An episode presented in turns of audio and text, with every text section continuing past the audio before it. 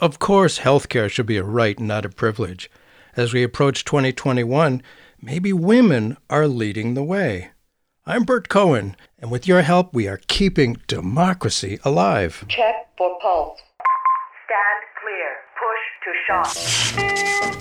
shot what Putin is trying to do and what Trump is trying to do is undermine faith in our government. An absolute typhoon of terror against African Americans. There's a huge gap between public opinion and public policy that people don't feel that they can do very much. Perhaps it began in ancient Greece when the story goes Lysistrata convinced the women of Greece to withhold sexual privileges from their husbands as a means of forcing the men to negotiate a peace to end the Peloponnesian War the unique power of women banding together.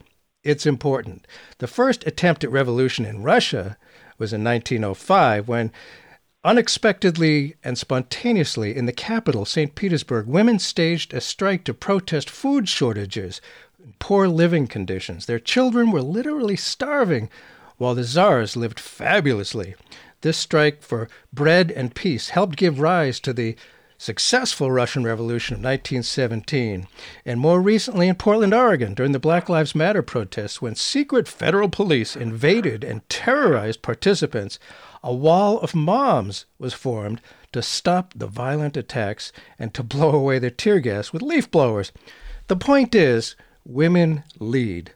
When they get together, they often make it happen. For many frustrating decades, Americans have pushed for universal health coverage. We got something, the Affordable Care Act, but one, that's a far cry from real universal coverage. And two, Trump and his new breed of Republicans are determined to wipe even that off the books.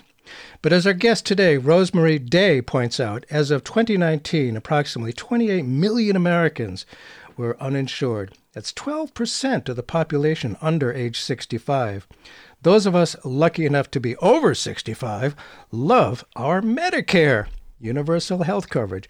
Millions of Americans still are underinsured, at risk of losing their coverage or worrying that what little coverage they have won't be enough. And that number continues to grow. Women, Day reminds us, are disproportionately affected by America's broken healthcare system. They're often left uninsured, underinsured, or reliant on others for coverage due to issues related to employment, pay inequality, domestic responsibilities, and poor coverage for women's medical needs. This struggle for universal health coverage has gone on since the time of Harry Truman. Could it be that once again, as has happened so many times in history, real change finally comes when angry, united, and loud women take the lead? In her new book, Marching Towards Coverage, how women can lead the fight for universal health care. Our guest, Rosemarie Day, says it's about transforming our health care coverage system with feminism as the lens and women as the drivers. End of quote. Day writes During this pandemic, we have a unique opportunity to re examine the systems and social policies we have in place. End of quote. Like nearly all Americans, I do not appreciate private for profit health insurance acting as death panels, making obscene amounts of money while the health and wealth of Americans declines. If women can lead the way and actually make it happen, sign me up as a cheerleader. Rosemarie Day, thanks so much for being with us on Keeping Democracy Alive. Rosemarie Day Thank is the so well, Rosemarie Day is the founder and CEO of Day Health Strategies, which helps to implement national health reform. She's been working in healthcare and related fields for more than 25 years, including as the founding deputy director and chief operating officer of the Health Connector in Massachusetts, where she helped launch the award winning organization that established the first state run health insurance exchange in the state. She also served as uh, chief operating officer for the Massachusetts Medicaid program. Well, again, thanks for being with us. It seems to me that the genesis of this book began with the fall your mother took in 2017. Please tell us about mm. how you came to write this book. So, um, really, the genesis was the election of Donald Trump and the Republican sweep of leadership in Washington, D.C., with the vow to repeal the Affordable Care Act. As you may recall, Donald Trump said that was something he was going to do on day one. Um, and it seemed like he had enough um, other folks in place that if I were a betting person, I would say the ACA was a goner. And so I, uh, at that point, was incredibly upset um, because I knew that the ACA was based on things we had done in Massachusetts in a very bipartisan fashion that brought together business community and advocates, really folks from across the spectrum, in a very workable model. And that for some reason the ACA had become toxic politically. Well, I have my theories on why, but um, and so I felt like uh, it just needs to be, you know, maybe I'm a little Pollyanna, but it's like we need to explain this better because this actually is very much a solution that can work for America. Maybe it wasn't implemented as well as it could have been, but but we we can do better, and we certainly shouldn't. You know, we shouldn't repeal the Affordable Care Act. So I started thinking, what more can I do, right? And then a bunch of other things happened. The Women's March, mm-hmm. incredibly mm-hmm. powerful, oh, peaceful protest, and yeah. such huge magnitude, and so many people participated who had not ever seen themselves as activists. That was a very remarkable oh, thing. that was great. So thinking about right, so how do you harness that power? That was a very positive thing. So and then as soon as the day was over, people say, "Well, what's next? What are we going to do?" So that's kind of percolating for me. Then we had in my my life a series of personal health events. Myself, my mother, my daughter. It was just 2017 seemed like a pretty awful year. Uh, of course, pales in comparison to 2020 in many respects. Yeah. But um, you know, at the time, that was that was where we were, and I thought I've got to do more. If I get through my own health event here and come to the other side, then I've got to incorporate this story into something bigger to try to protect the Affordable Care Act. Um, and so, the way I saw doing that was to you know step up and write a book. Excellent. How is your mother now? She's still around? What she took this big fall, right? My, she had a fall. She recovered from her fall, um, but she uh, then was diagnosed. Uh, that was with the early stages of uh, of dementia, and hmm. so oh, that has um, that has been progressing. Yeah. And yes, she is still she is still with us. Um, but as folks know who've been through this, it's a it's a hard road. I was through that with my mother. Very, very hard. Yes, indeed. Well, back a few years ago, before COVID, I was traveling in Spain. Uh, the days when we could travel. I had to see a doctor. When I took out my credit card to pay, the staff looked at me, clearly confused. Of course, I didn't need to pay. the U.S. is, in fact, the only industrialized nation without universal health insurance. I've, I've often wondered why America's healthcare system relies on employer provided plans. Is it true that early in the 20th century, employer based insurance pools were initiated by unions? I mean, how, how is it that we have them? Okay.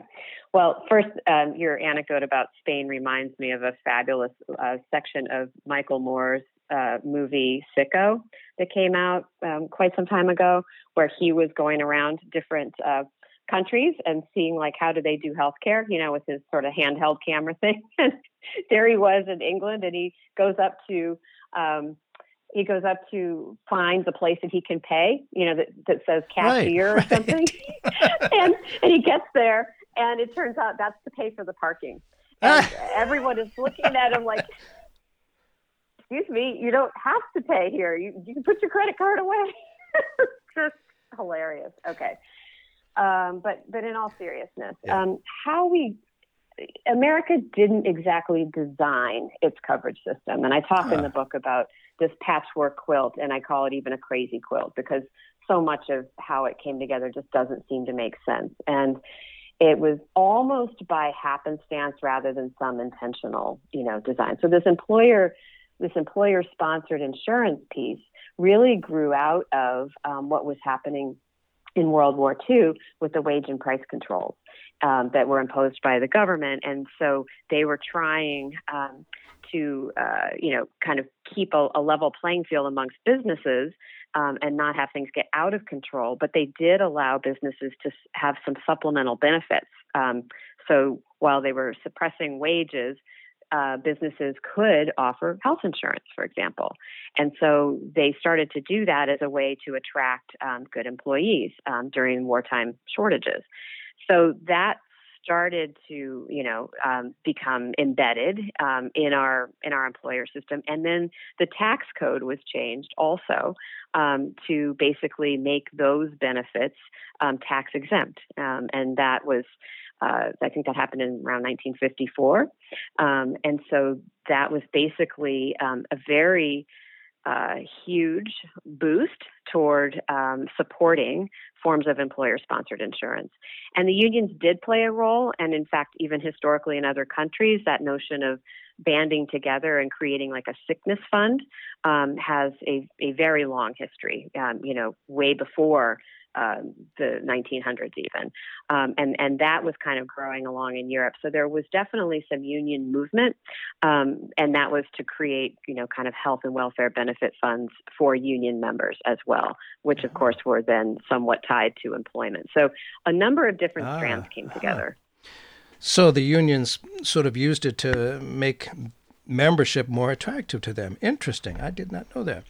Well, there's there's another. yes, it, which is a, which is an interesting contrast, I think, to what happened in some of the European countries where the union um, movement started to look for things more around kind of solidarity across, um, you know, all classes of employees, and not just limiting it to their own sickness fund. And so there started to be more of a push for um, like a universal health care solution that the that the government um, would have some role in, as opposed to having it just carved out industry by industry. So that and that's that's just different from what happened here. Oddly enough, I mean it's a crazy quilt, but that what you just explained makes some degree of sense. That's good to know. There's another surprising fact: only about nine percent of Americans had health insurance as of 1940. What, what, were the, the vast majority? How were they paying for medical care?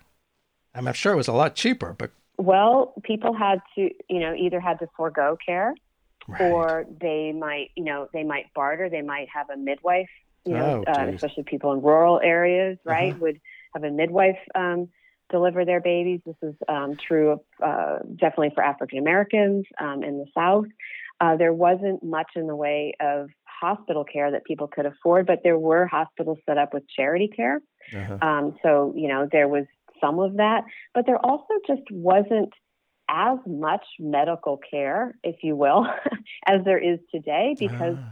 some of the procedures, um, whether they're um, you know operations or whether that's a drug treatment protocol, all of that, a lot of that hadn't been fully invented yet, and we didn't have the expectation of those kinds of you know life uh, preserving um, you know solutions, and so so as we have um, innovated and come up with um, amazing amounts of, of life-saving devices, yes. um, our expectations as a society have raised about what it means to have your health and what should contribute to that. And so we've um, developed a fairly expensive medical system, but back in the 40s it was different. Interesting, huh? And I'm. Sh- it sounds like the Trump people would, would like to get back to that. If you can't afford it, ah, too bad you know, we don't need you. If you just tuned in, Burt Cohen here. The show is Keeping Democracy Alive, and uh, uh, we're talking uh, with author Rosemarie Day about her new book, Marching Toward Coverage How Women Can Lead the Fight for Universal Health Care. Uh, and I wonder how is this unique moment making it more obvious than ever that the current for profit based system is a failure hurting millions and that we really need universal coverage. How is the pandemic affecting the situation and the mindset? You know, there's 330 million Americans, uh, and I don't know, somehow there hasn't been the political pressure yet, uh, the uh, the uh, level that it needs to to start to make it happen. So, how is this pandemic affecting? Do you think the demand for it and the pressure for it? Well, it, you know, it's interesting. Um, the, the pandemic is so devastating and so insidious, and you know, some of what I call for in the book is, is you know, picturing these like women's movement, like the march was, that that has a component of showing up in person, whether that's showing up at town hall meetings or you know ah. flooding the state capitals or or the national capital. But uh, whatever that is, um, we uh, we aren't seeing as much of that now. Certainly, um, there have been a lot of marches around Black Lives Matter, but there's yes. still this concern about for people about showing up. Um, are people going to have masks? All that stuff, which in some ways, sadly, I think is suppressing some of the kind of activism we might be seeing around us. It's it's a kind of a, a very sad irony to this. Um, but but absolutely, the pandemic to me underscores, you know, um, the need for universal health care the reason I wrote this book is only needed like an order of magnitude more at this point because of the pandemic. Because we're seeing, to go back to your question originally about employer sponsored coverage, here we are seeing, you know, millions of people losing their jobs. Right. Um, you know, with close to 50 million people have lost their jobs and and with that a number of people have lost their employer sponsored insurance which is not probably going to come back. They may be able to find um, a replacement through um, an Affordable Care Act exchange or even through Medicaid. But mm. there's projections that we're going to see a huge rise in the number of uninsured, you know, anywhere between 5 and 10 million people. Um, and so we are absolutely moving in the wrong direction. And I really believe that uh, those jobs that have been lost, when they, you know, hopefully they come right. back, but it's going to be a while. Yeah. And they are unlikely to have benefits because we were already, or health benefits anyway, we were already seeing a trend line where uh-huh. fewer employers were offering those. And so we just can't rely on that to be our solution. Um, it's absolutely devastating when people lose their jobs and their health insurance at the same time. They don't do it that way in other developed countries. And we just make it so much worse for people. And in pandemic only makes it worse. Amazing. There's so many aspects of it. And, you know, I, there's, yes it, it's just it's it's pretty awful. But is it gathering people together? Are they demanding real change? I don't know. I don't know. There, you know, it's interesting to me. You know, there's on, on Friday evenings there's bell ringing, and there are lawn signs all over the place mm. thanking frontline healthcare workers. We ring church bells at set times and make noise. Tell us, please, about how these courageous public servants are making out with their own health insurance. it, it, you know, thanking them, you know, is nice, but what about paying for their own health insurance? What do we know about them?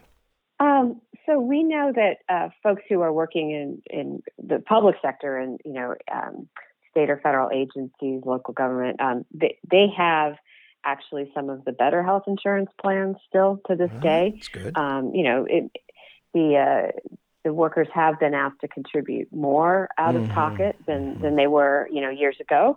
Um, but that's a trend that, that all employers are um, have implemented. So, but they're still fairly well protected in general, though because um, certainly state and local governments have to balance their budgets. Yes, um, they're going to face incredible pressure um, to cut back in in ways that that could end up um, affecting uh, benefits at some point. So I, I do have concerns. Um, hospital yeah. workers, you know, are are a combination of um, nonprofit and for-profit entities, and it really varies. Um, but it, it, has been such a competitive labor market, at, certainly for people who have clinical training, um, that they are very typically, you know, have a, a decent benefits package. It's the people who are frontline workers in the healthcare system who are maybe home health aides, uh, who don't have necessarily salaried positions and certainly not benefits, and even folks working in hospitals who are doing food service or um, picking up, uh, you know, doing doing the waste processing, right. things like that. A lot of times, um, those jobs are not as well uh, funded or benefited. Hmm. Even though they're absolutely vital. Well, talking about patchwork, yes. crazy quilt, you write that there's a 260 billion dollar tax subsidy for people who get employers employer sponsored health insurance. Please explain what that's about. So that goes back to that um, decision uh, in when the IRS um, basically started to allow employer contributions for health benefits to be tax deductible as a business expense. And so what that means is that um, the U.S. government foregoes um, tax collections uh, to the tune of 260 billion dollars. That is the value of that of that um, tax deduction uh-huh. across the board, and Um, and that is a choice that we have made as a society. Now, I think a lot of people may have absolutely no idea, even on a personal level, that that piece that their employer is paying for is tax deductible, and that you know that and seeing that as like a you know a part of their compensation per se. I think Ah. that's not that that uh, com- that much of common knowledge. Okay, so so at an individual level, people may not fully understand that, and then certainly at a, like a societal, where are tax dollars coming from or not coming from, and where are they going? Most people don't have a super clear picture of that. But I I feel like uh, you know as we think about things, um, taking the anti-racism lens Mhm. and really saying we have to shine a light on policy choices that we've made that perhaps we can say weren't intended to be racist, Mm. but in fact are, or I would add in, or sexist, but in fact are. I look at employer sponsored insurance and say, this one deserves a huge spotlight right now because that's a lot of money that is essentially benefiting uh, white, middle, and upper middle class folks disproportionately um, because of the nature of those benefits. And the higher you up you are, you know, in the labor market, salary wise, you're also typically getting a richer benefits package, Hmm. and therefore the value of those health benefits and the uh, you know the affiliated tax deduction is greater. And so you can draw a curve, you know, a, a, a very unfortunate one that shows that black and brown folks who are in more of the lower wage or part time jobs are not getting the benefit of that tax subsidy. So when we say, oh, we can't afford universal health care, it's like, well, you know, there's a lot of ways we could choose to afford it. You know, we could Mm. Reallocate some resources. We absolutely could Oh, sure. if we had the, the awareness and the will to do it.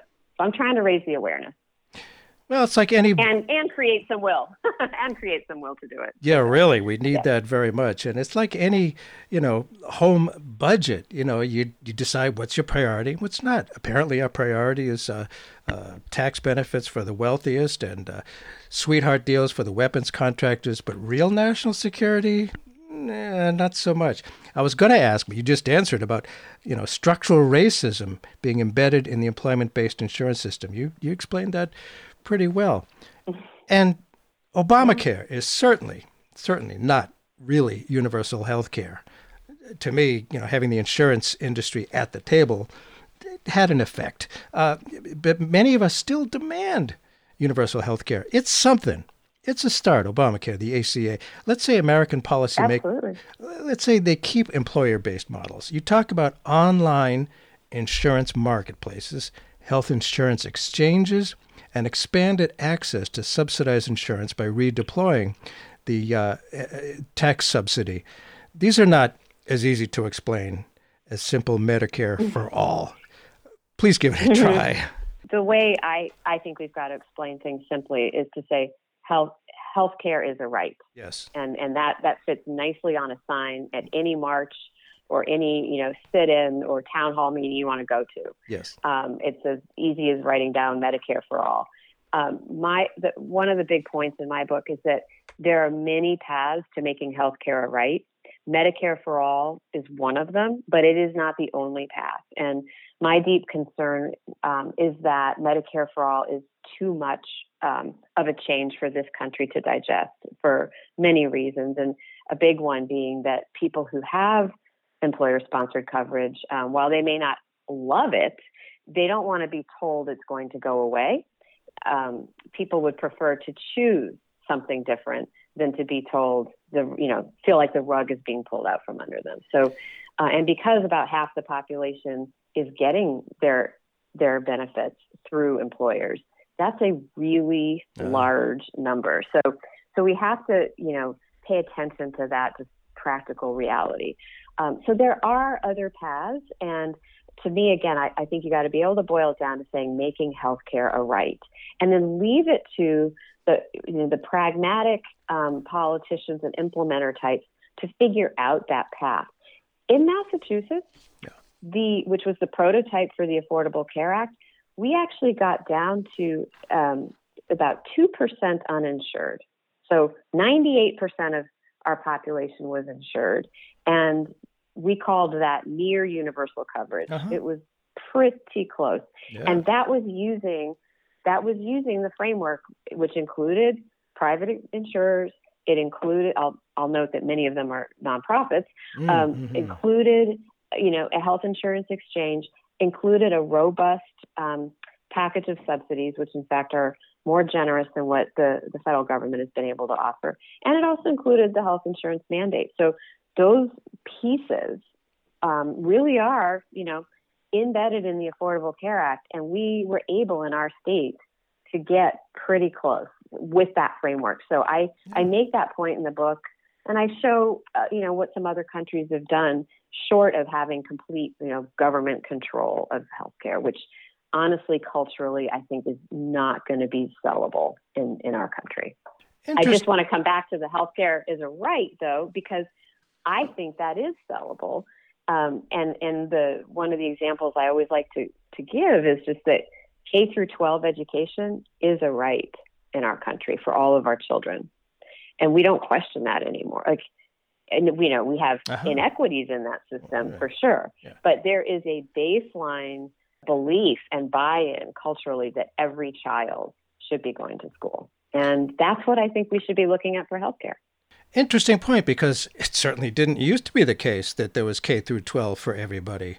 Uh, It's only a Correct. relatively recent uh, phenomenon in the United States. Uh, interesting that uh, comparing that and, and what we expect and what we demand, yeah, it's it's not what it used to be. But uh, I, I wonder about you know Massachusetts is a heck of a lot bigger in terms of population than Vermont. And a few years ago, Vermont, which is a very progressive state, you know, progressive legislature, they tried their own universal health care. It didn't happen. My guess is that the universe, the, the marketing universe, was not large enough to buy services in bulk. There's only about 600,000 people in Vermont. Is it a good idea to still push for universal health care at the state level, or should it be regional, or, dare I say, single payer for the whole country? Oh wow. Okay, you've got a bunch of questions in there. Well, it's it's really interesting. Um, I, I applaud Vermont uh, for what they attempted to do, Yes. and you know, and I'll also note that that is Bernie Sanders' home state, um, and it is just across the border from Canada. You know, where where Mhm. there is um, Sure. you know universal health care um, of one form. So so it seemed like you know the the not that they had all their ducks in a row, but certainly that a lot of key things were aligned to make it um, p- more feasible to potentially happen there than in other states, you know, Mm. in the country. Mhm. Um, and sometimes, you know, having a smaller population makes it easier uh, because you you can, in, in terms of um, forging new public policy, because you can build trust and have community conversations and, um, you know, not necessarily have uh, big corporate interests run away with everything. You can kind of, you know, keep things a little more at a grassroots level. So there's a small is beautiful in, in many regards. Um, I think the main problem uh, for and, and why it didn't end up happening was the price tag, because so much of what is not quote unquote on budget right now, and that would be all the folks who are covered with employer sponsored insurance, um, comes on budget as a government expense as soon as you say we're get, getting rid of employer sponsored and we're going to have this government program. And that government expense has to be funded somehow, and that will be with some form of tax dollars. So you end up having to make a case for a very large tax increase. And there's really ends up being no good way to hide that. Um, you know, can say, well, we'll put this into the payroll taxes. That'll be the same as what your deduction was for your health plan um, that your employer was taking, but now it's going to go to the government. As soon as you start saying that, Mm. there just are a lot of people who have not only sticker shock, but I think lack of choice shock because, you know, again, as I said earlier, you may not love your employer sponsored insurance, but you do feel like on some level you're getting to choose that as contrasted with being told the government's now going to be in charge of your health care. That really, um, really worries a lot of people. Yes. I think regardless regardless even of, of party politics, that there's just a kind of fundamental thing there that is Yeah. hard to absorb. That's true. And uh, again, for those who may have just tuned in, Burt Cohen here. Our show is Keeping Democracy Alive. We're speaking with uh, Rosemarie Day about her new book, Marching Toward Coverage. Marching Toward Coverage. Yes, how women can lead the fight for universal health care. And uh, many countries after World War II established the foundation of the universal health care system right after World War II. They were in worse shape than we were what what mm. circumstances allowed them to make that commitment? Well, we didn't. Well, um, you know, it, it always does vary by country, but certainly um, when you look at the case of England, um, there was profound devastation um, from World War II and oh, yes. from the the Blitz, the bombing. So, so there was um, a, a, hospital system that really, genuine, like literally, had to be rebuilt. And so there was um, an opportunity to, um, if not outright start from scratch, certainly um, start fresh with with a new with a new way of doing things. And so um, that's something that was noted in uh, T.R. Reid's great book, The Healing of America. Um, hmm. That uh, that explains like how many of these different countries came, uh, how universal healthcare came to pass, and and so England had this, you know, kind of uh, unique situation that they were able to, I guess, capitalize on because there had been folks who've been wanting universal health care uh. waiting in the wings.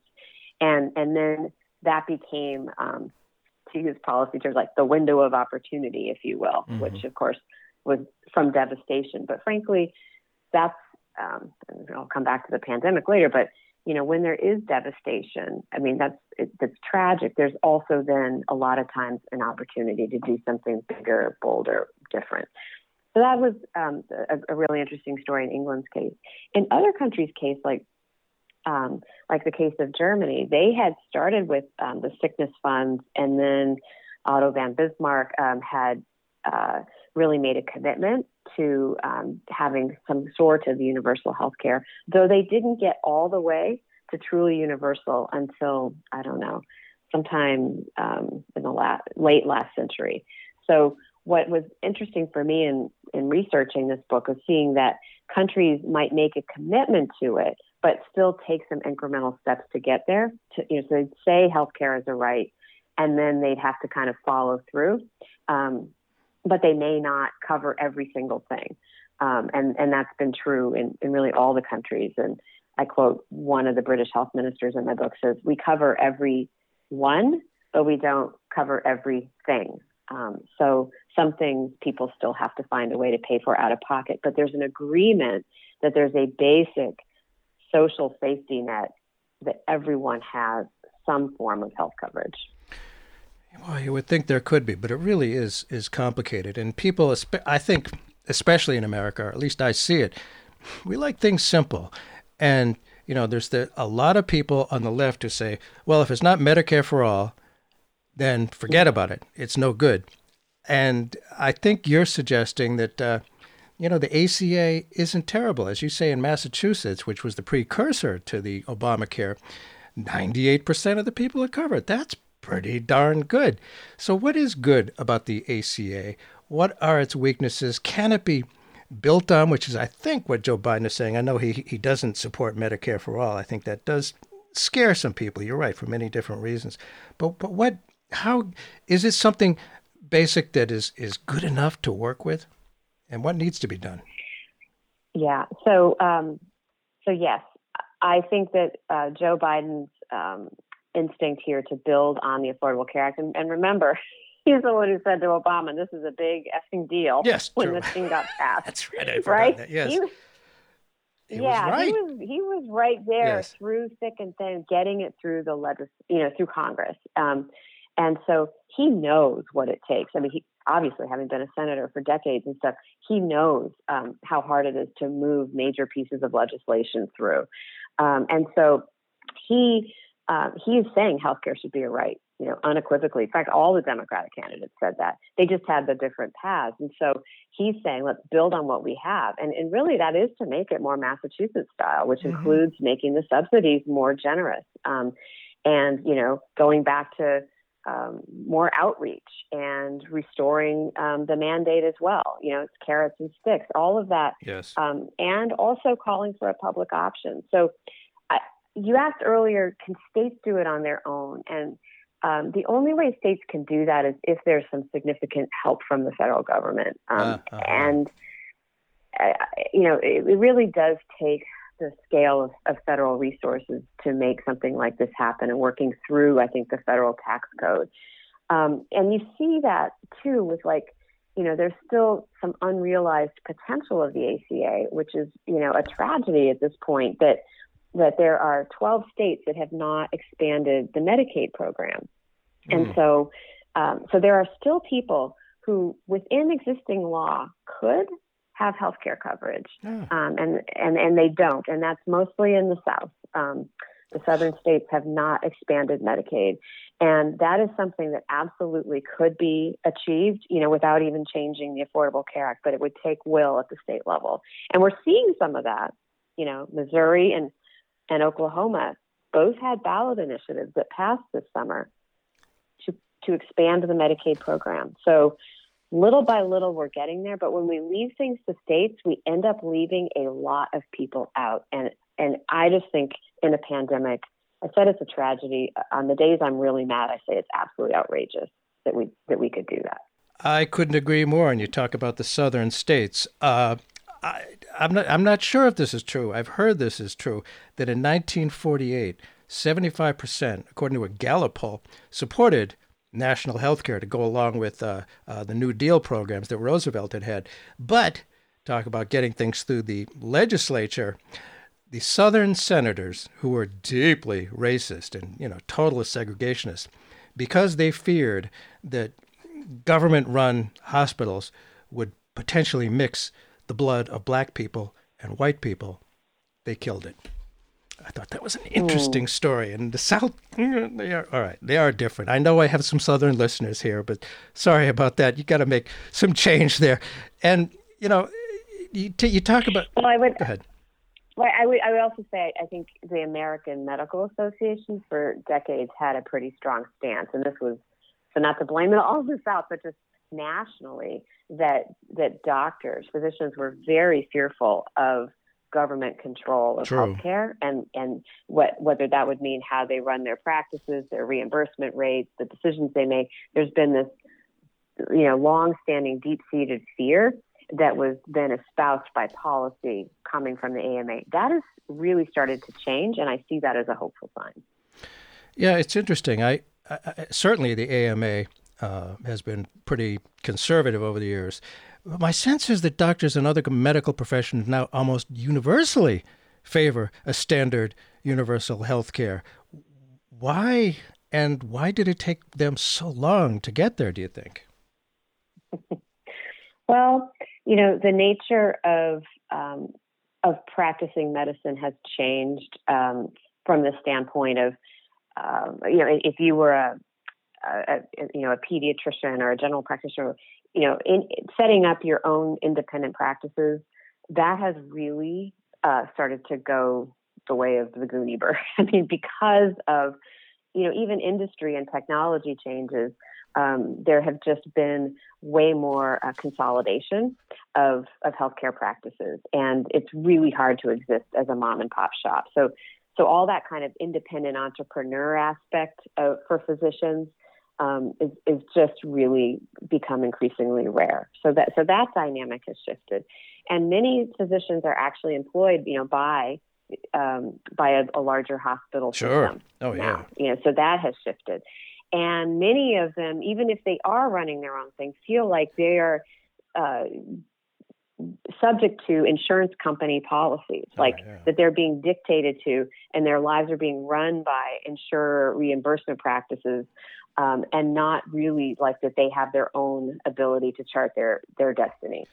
So all of that kind of change in the industry has left doctors feeling, you know, very frustrated, very burnt out. That's it's a huge problem actually for doctors. But I think it also, in a way, has opened the possibility for okay, well, this is already bad. Maybe government having some role isn't so bad. And by the way, it's very stressful for me to not be able to treat people if they don't have coverage. Like, Oh, yeah. you know, and we're seeing that if you look at the younger doctors coming up through training and, and where they're polling, they, uh, the, the majority, vast majority think healthcare should be a right. Um, and don't have as much of a problem with the government role in it, and also the Mhm. um, the profession has become more female, and they too Ah. um, share similar views. So the it has shifted in terms of the demo, demographics of who our doctors are and the economics, so many things.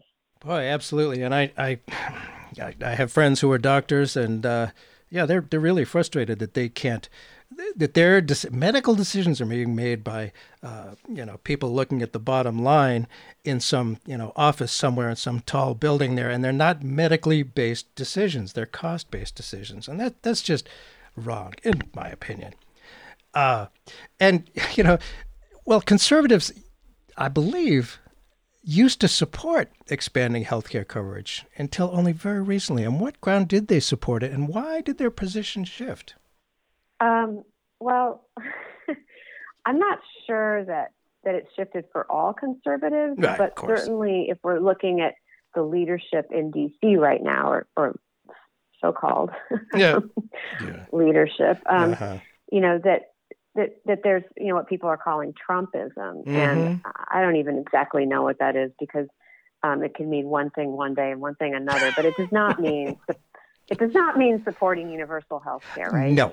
And I and and frankly, you know what's ironic is that the model for the Affordable Care Act, which I mentioned was Massachusetts, was Yeah. actually based on a model that came out um, from the Heritage Foundation, which is a conservative Yeah. think tank. Huh. So, so the fact that that was then embraced by um, Democrats, moderate Democrats, and even some you know very liberal ones in Massachusetts anyway, because they saw that as a viable path, and, and previous attempts had failed at universal health care.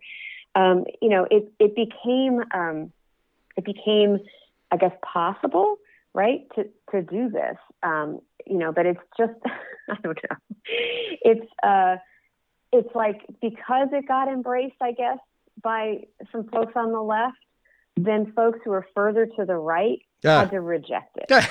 And of course. and Oh my. Yeah, and, go ahead. and and yet because and it didn't leave them then much room to go anywhere because the left had already taken some of their ideas you know the marketplace exchange all of that stuff I mean, exchange that's like the stock exchange that's a very you know um more businessy kind of term right so Yeah. it didn't leave a lot of room to go uh, when you say you're going to replace the ACA. That like where where were the new ideas going to be? Um, hard to come by. And I, I hate to say it, but honestly, I do believe that the moniker of Obamacare, um, while some people might say, "Wow, that's great, I love it," Mm. um, you know, and others will Yes. say, "Oh my God, I don't like Obamacare because Right. they hate Obama." Yes. And and Jimmy Kimmel, you know, Oh yes. years ago had a very funny piece you probably remember when he was interviewing people about whether they liked the Affordable Care Act or whether they liked Obamacare. Yeah. and they would wax on about they loved the ACA and they hate Obamacare. And then he would say, but actually they're the same thing. and so, well, this whole you know, Trumpism there's- thing is uh, it's it's like as somebody said, like there was a cover over the sewer for many many years, and Trump lifted the sewer off, and this it, it- it's obvious racism. I mean, just there's no question in my mind. Ah, so much to do. For those who may have just tuned in, Burt Cohen here. The show is Keeping Democracy Alive. We're speaking about uh, a new book, Marching Towards Health Coverage How Women Can Lead the Fight for Universal Health Care. Our guest is its author, Rosemarie Day. Women have been central to the march toward universal coverage from the New York socialites who in 1913 started what was to become the American Cancer Society, Frances Perkins, FDR's Secretary of Labor, uh, black lay people, especially midwives, who played a key role in illuminating the social determinants of health. Fill in a bit of that interesting history, please. In writing this book, I really wanted to encourage women to think about um, the fact that you can lead from where you are and that you can't it, it becomes like a circular thing. Well, well, we don't have the power. Well, you know, nobody's going to just hand us the power. You have to you have to um, be willing to go for it. And even if you can't exert power through formal channels yet, um, there are plenty of other paths you can take. And so I turned to history to provide some illustrations of how women who've had even greater odds than than we do today, sitting here in 2020, you know, as bad as some days we may feel, um, you look back, you know, at what women were doing even before they had the right to vote. And let's, hmm. let's uh, give a shout out to the 100th anniversary of, Amen. of women's suffrage. Yes. Um, you know, you look back at what the women were struggling up against, both politically, economically, all the things that were stacked against them, and yet they still would find ways to lead um, I found that to be extremely inspiring. Um, and so it, it helps me if I feel like, oh, no, I want to stay on the couch. Like, no, look at what these women did. Like, almost like you owe it to your your ancestors mm. to to get up and keep going, right? Um, I mean, what I don't think the alternative is good, and we've certainly seen um, we've certainly seen one version of the alternative in the past four years. Yeah, and it ain't good. it is not yeah. good. Well, talk about history, and I do love history. There's that 1971 book, Our Bodies, Ourselves. Mm-hmm. That very significant. What was that book a response to, and what shifts did it kick off? How important was that to this whole thing? You know, that was a place where women. Uh, so um, and I remember being given a copy of this book uh, right when I was uh, getting out of college and was uh, newly engaged to uh, to my still husband. Um, and boy, it was even then, which I don't think was so long ago, but I guess my kids would say it was decades ago. Yes. It was still kind of a radical. That was back in like 1988. It was still kind of radical. So yeah, it had only just come out, you know, in the previous decade. Yes. And um, it was it was a movement where women had come together and were talking like in a workshop session about how they were being treated in the healthcare system. So this is women who already had access, but they felt that their male doctors weren't listening to them.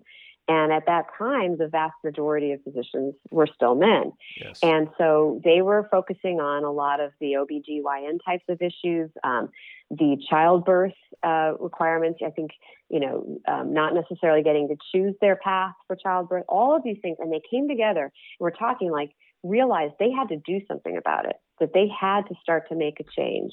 And so they wanted to raise awareness and educate women that there were other paths. You could have a midwife. So if you're a white woman, um, you were sort of, and you had means, you were just funneled straight to the hospital, drug you up, and basically deliver your baby in a, in a way that was convenient to the doctor, not necessarily to you.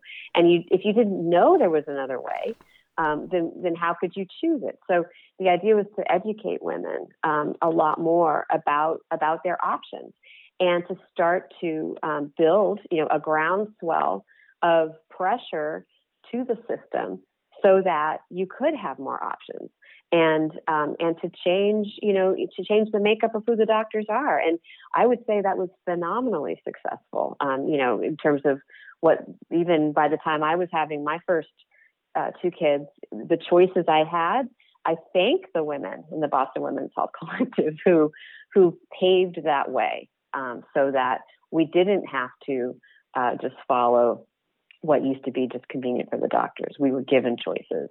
So um, yeah. so that that was a very much like the personal becoming political, uh-huh. uh, where you know, changing the way that healthcare is being practiced, and then also raising awareness um, about whether birth control is being covered, or you know, things like that that um, weren't necessarily talked about in polite circles. You know, and and now you look at the Affordable Care Act. Thank you um, to the the women like Nancy Pelosi who insisted that a number of these um, women's preventive health coverage things be included explicitly at no cost so that women can get birth control or mammograms or things like that at no cost. I, I think you can trace that back to like the work of the Boston Women's Health Collective. Yeah, there are a few moments in history. History changes very slowly, unfortunately, but there's a few key moments. And you're reminding me of the book, not the movie, but the movie is based on the book Nine to Five, which was uh, from women in Boston, I do believe, and it was about uh, you know women's rights in the office place, and uh, Yeah. just I, I was a state senator for a long time and, and we pushed it was my legislation which didn't pass to require insurance companies to pay for uh, in vitro fertilization. Oh it paid for men's things but not for women. So we've come a long way but we still have Yes. a long way to go. There's no question about that. And women perhaps can you know take the lead as well as in working together with the black lives matter uh, uh, movement. I, I I think you know t- talk about that a little bit more the interplay between race and health in this country and how you know the power of black lives matter perhaps uh, could help move this issue forward as well Absolutely, and um, and then if we have a moment, I'd love to share one of my favorite Nancy Pelosi, you know, persisting quotes too. oh please do yes keeps me inspired. good Yes, well, in tr- there is so much overlap um, between what Black Lives Matter um, movement is advocating and what I'm what I put into the book. I have a whole chapter about the social determinants of health, and one that I call out is racism and the tremendous um, degree of health disparities, Ugh. you know, in our country that existed prior to COVID and now have only been exacerbated. But um, one of the statistics I, I um, that was shared in a talk I went to by a professor from the Harvard School of Public Health is that we have 200 African Americans, again, before COVID, 200 African Americans die every day due to health disparities. That's the equivalent of one jetliner crashing every single day. And these are preventable conditions. Um, part of that is because they don't have health insurance coverage at the same rate that whites do.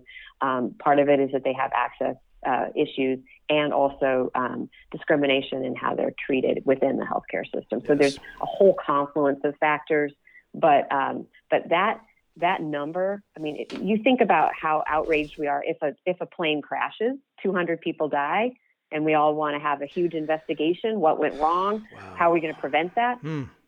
200 people dying every day like that, and somehow we just let that be okay. I, I call that out because it's not okay. And so, looking at health coverage is what I tried to focus my book on, but also opening um, people's eyes to some of the other paths. So, your form of activism is to, you know, you you want to do universal health care and something else. I give you plenty of um, opportunities Yeah. through that. what was the i can't let you go without that quote from uh, nancy pelosi she said um, during the fight to pass the Affordable Care Act, she said, We will go through the gate. If the gate is closed, we will go over the fence. If the fence is too high, we will pole vault in. If that doesn't work, we will parachute in. Hmm. But we are going to get health reform passed. Yeah, I you know I, it's been a mystery to me why she's such a lightning rod. I, I think it's because she's a strong woman. I can't think of any Uh, yeah. other reason. It just doesn't make any sense to me. But some people, like the president of the United States, doesn't like strong women. That's for sure, and that's a big factor here. Let, let's face it, it is. And as you say, your book uh, was really inspired by the 2017 amazing march, uh, women's march. You know, after the inauguration of this idiot up there, uh, amoral. Anyway, so how can it's been going on a long time. It's been the struggle for universal health care has been going on a long time. We've made a lot of progress. How can women now lead and accomplish what so far and for and has, been evading a solution? What, what's the role of women here? I know you talked about that a little bit. From lead from where you are. What can women do specifically? Well, I so I take um, I take inspiration from. So we talked about history decades ago, but if you look at what happened after the Women's March and the huge like showing in town hall meetings to protect the Affordable Care Act and tell stories about pre-existing conditions and what you're you're going to take away my coverage. Look at what happened to my child, or look at what happened, you know, to my husband. And women came came forward in droves, you know, and were on video, and then things went viral showing these stories and shaming, um, Yes. shaming public officials into having to answer how how are you going to cover these issues for us if you're going to take the ACA away? Um, so that was very very powerful, and it then it then went right on into the 2018 midterm elections where more women got elected Yes. to Congress than ever before. We're still underrepresented, but we made huge strides that year because a number of women decided enough is enough. I'm going to run for office. And they got support in doing it.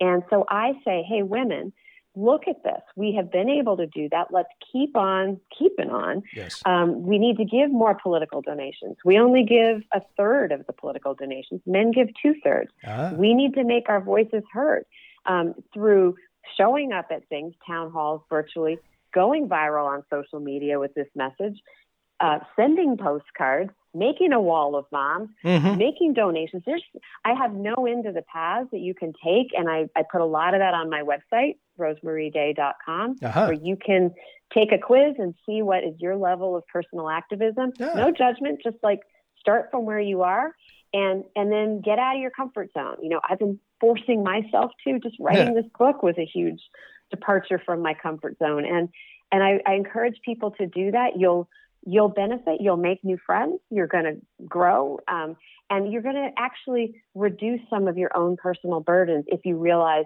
oh, other people share these these same concerns and we can come together and together we're much stronger. And I find once you start that stuff, you want more of it because it's kind of fun. it really is. You can get It's- some some things done. It's very fun. It's very fun, and and and to, and to I, I love good quotes. And one that I saw on Sure. so many signs at women's marches was Angela Davis, right? Uh, who is just an icon Yeah. um, and and a, and a hero of mine. She says, "I'm no longer accepting the things I cannot change. I'm changing the things I cannot accept." Ah, I love it. Uh, that's great. There's so much. We need optimism these days, and there was, you know, the optimism was there in uh, January 2017. It was there when women stopped the war in ancient Greece. Women tend to make the big changes. Let's face it. You know, men sometimes capitalize on it, but it's the women who really get it going. The book is called "Marching Toward Coverage."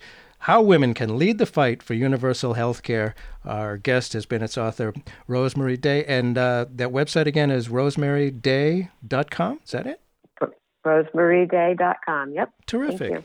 Fixing universal health care was so easy. Thanks so much for being with us Keeping Democracy Thank Alive. you. Thank you for having me.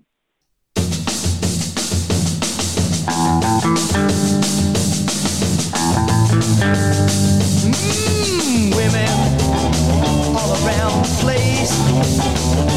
Come and see me face to face. If you got troubles, man for you. Then you won't worry. Smiling too.